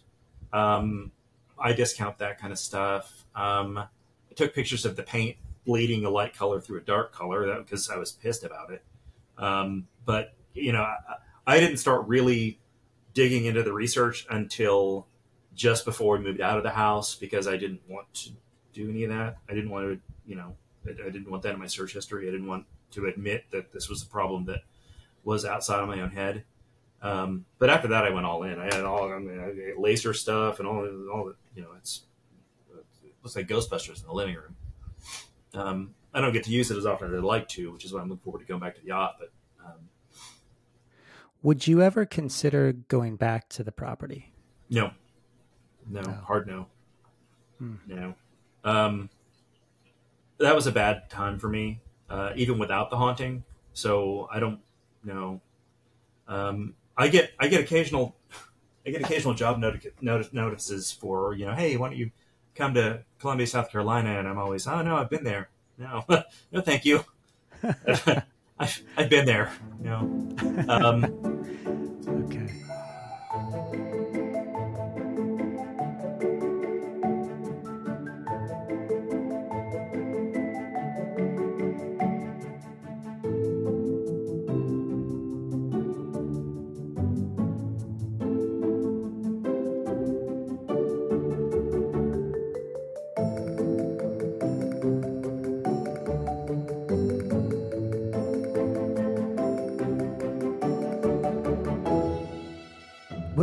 unusual events that have taken place in your life that you can't categorize, that you can't chalk up to as a definitive ghost experience, a paranormal experience, but unusual situations where it's left you kind of scratching your head like, what was that? I've seen. Um, I remember when I was a kid. I was staying at my grandmother's house in Louisiana, and I was sleeping in my mother's old bedroom from when she was a little girl, and um, there was this rocking chair next to the bed, and I remember waking up in the middle of the night, totally dark, totally silent house, and looking over and seeing a a woman in a white dress sitting in that rocking chair, just watching me sleep, and she was luminescent. And I remember she was just just watching me sleep, and I was you know seven or eight, and um, I wasn't afraid of that at all. Um, I didn't think that that was strange at all. I just rolled back over and went back to sleep. Um, and I think I mentioned it to my mom, and you know she she mentioned the you know the same thing from when she was a little kid in the same room. So um, that's been years, years and years.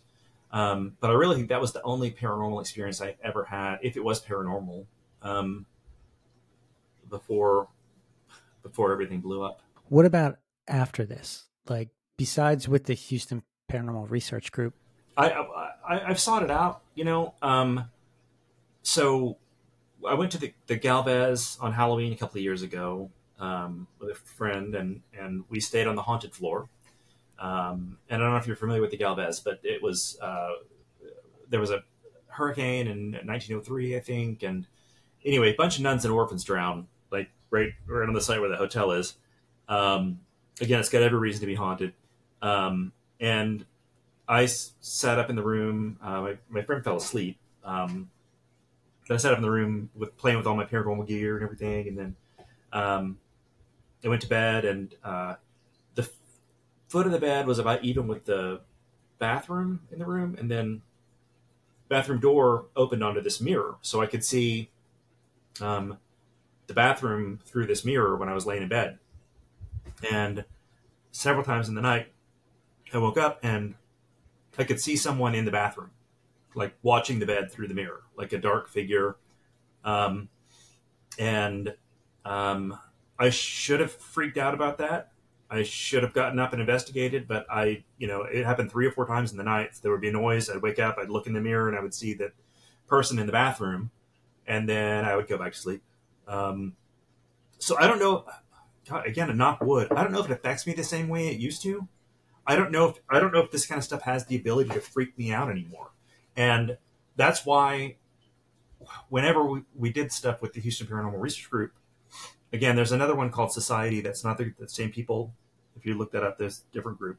Um, but the, the, they would put me they put me in that attic for four hours. They put me in all the crawl spaces. I would get into the basements and I would I would dig around through all the you know yeah uh, this is where we found the human remains. Okay, I'll hang out here for four hours because it doesn't you know I was the one that could do that without you know urinating constantly.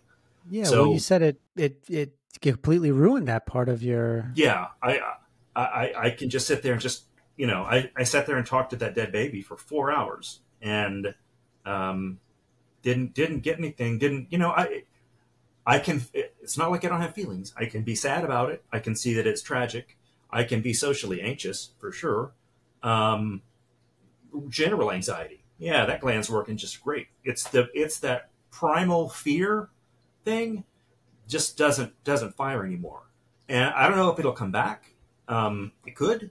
Um, it's very, you know, there's a there's a genetic disorder that causes the same thing, um, but um, mine is from trauma. So there's not a lot of research into whether or not that grows back. What type of advice do you have for listeners of the show who have maybe gone through a similar situation or maybe going through a similar situation? What's your best advice that you can give them? Talk about it share your experience, find a group of people that um, are open minded enough to not dismiss your experiences and um, and try to help other people because that's been the best thing for me. You can mitigate someone else's trauma, then it, it heals your own better than anything else I've found. Wise words. And I'm so grateful that you came on this show and decided to share your experience again retell it through your own words instead of through my writing, it resonates more when people can hear it through your voice. So I am thank you honored for... to have been asked, and it's very nice to finally see you. So I know, um... right? After all these, I can't Years. believe we haven't done this. Yeah, we. I can't believe we haven't done this earlier. Like this is just this. Ah, it's a no brainer. But sometimes we take things for granted, right? Right. And uh, and I'm sure even prior to these experiences, there was a lot you probably took for granted. Oh yeah. But you endured it. It taught you something different about the human experience, about your life. And maybe that's why it took place, you know? Maybe. I'd like to think there was a reason, you know, but uh, otherwise the randomness just mm, creeps me out. Well, would you be the same person that you are today had it not been that experience? Uh, definitely not. No, but I don't know that I would be a worse person. Um, I would, I, you know, we're all broken in different ways and I, you know, I know how mine is. I can point to, you know, several events and go, hey, this is what did that. That's, a, you know, that takes a level of self reflection that most people don't normally get. But I've spent a lot of time on this. So, um, yeah. Uh, Interesting. I, yeah, I'm not going back. Yeah. Yeah. no more uh, South Carolina. That's it. Huh? Yeah, I've, I've had enough character development. Thank you. no, no vacations out there. No, uh, no, what, no. What, what's the furthest you would get to South Carolina? Um, I I don't want to go to either Carolina. I think we have too many of them. Um, I I I went to Atlanta a few weeks ago for the Shaky Knees Music Festival, and that was great. Love Atlanta. Um, I might go to Savannah. Um, otherwise, yeah, Atlanta's probably as close as I'm gonna get. Maybe, maybe DC. I got some friends in DC. We have some listeners of the show that are from that area in Georgia, and uh, they'll love hearing hearing about that. So, oh, I love I, I love Atlanta. I love Savannah. Beautiful places. Um, we had the best time in Atlanta. Um, it was it was great. Beautiful people. Amazing story, my friend, and uh, I tell you, every time I talk with you, it's it, it's a pleasure, and and I learned so much about uh, the phenomenon and about you. So uh, so I thank you for that. Well, I appreciate you asking me on, Justin. Thank you very much. Well, good luck with everything. Good luck with the podcast. Um, once it's launched, please let me know, and I will post links in the show notes so that people can find you. I'll help promote that. Um, it, it, if there's any, are there any other ways that people can get in touch with you, or would you rather stay off the grid at this point? I'm, I'm, uh, this aspect of my life I tend to keep very personal. But if you've got somebody in contact with you that needs me, then please let them reach out. You know how. Yep. Okay. Sounds good. Well, that's all I got now. So great. Thank you, Justin. You have been listening to Terra Signals with Justin Bamforth and presented by Normal Paranormal. For more on this show and other topics of high strangeness, please visit normalparanormal.org or visit the program website at terrasignals.com.